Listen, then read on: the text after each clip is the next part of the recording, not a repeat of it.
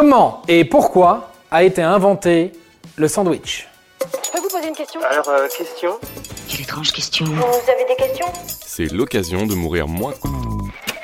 En 2018, une étude signée The NPD Group, entreprise spécialiste des études de marché, nous apprenait que les sandwichs préférés des Français étaient ceux au jambon ou au pâté.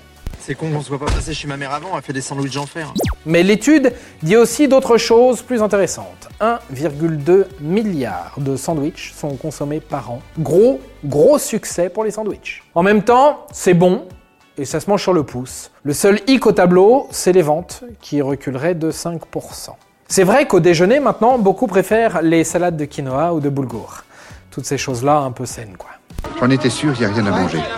Toujours étant que le sandwich reste un produit traditionnel. Mais contrairement à ce que l'on pourrait imaginer, le sandwich n'est pas français. Non, l'histoire voudrait que le sandwich soit anglais. Il serait né, pour être exact, dans la ville de Sandwich, au sud-est de la Grande-Bretagne, au XVIIIe siècle.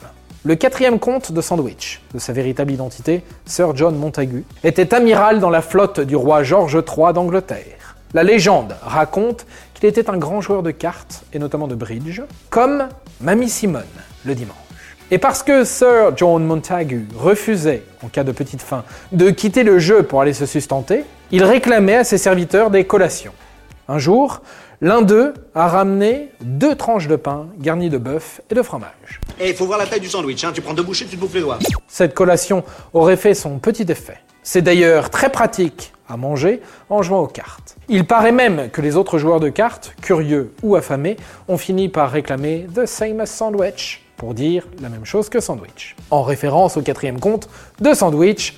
Vous suivez, non? Et voilà, on a appelé ça un sandwich. Un récit que l'on doit à Pierre-Jean Gosselet, historien et homme de lettres français, contemporain du conte de Sandwich, qui a partagé cette anecdote sur son livre A Tour of London de 1972, Visite de Londres en français.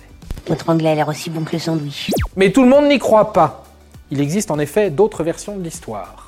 Certains prétendent que le comte de Sandwich jouait à l'extérieur de chez lui et que c'est dans un pub qu'on lui aurait servi un sandwich pour lui éviter d'interrompre sa partie de cartes. D'autres avancent que le comte dégustait des sandwichs dans son bureau et non en jouant aux cartes. Parce que bon, il fallait bien travailler.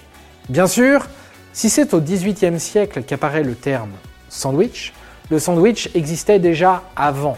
Disons que fourrer euh, trois bouts de viande dans du pain, d'autres y avaient déjà pensé. Au Moyen Âge, on avait déjà l'habitude d'empiler des trucs sur du pain et, si possible, des viandes en sauce, pour que la mie s'imbibe. Mmh, miam. Avec des fines tranches d'émental au milieu, là. Et puis des petites feuilles de salade. Oh, et puis des petits cornichons, tout ça.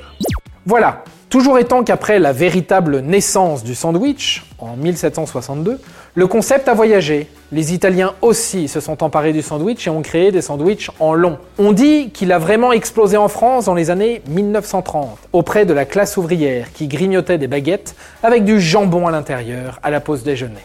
À l'époque de la grande crise économique des années 30, ce format peu coûteux, facile à manger et franchement nourrissant était le bienvenu. Et puis on a vu arriver le club sandwich au XXe siècle et l'essor des fast-foods a contribué au succès des sandwichs. Cependant, ce que l'histoire ne nous dit pas, c'est qui a inventé le sandwich triangle. Et voilà, maintenant vous savez tout. Au revoir, messieurs, dames. C'est ça la puissance intellectuelle. Sapristi Si tu as aimé ce podcast, c'est le moment de t'abonner, de laisser une note ou un gentil commentaire. Et si tu as fait tout ça, eh bien merci, car ça nous aide beaucoup.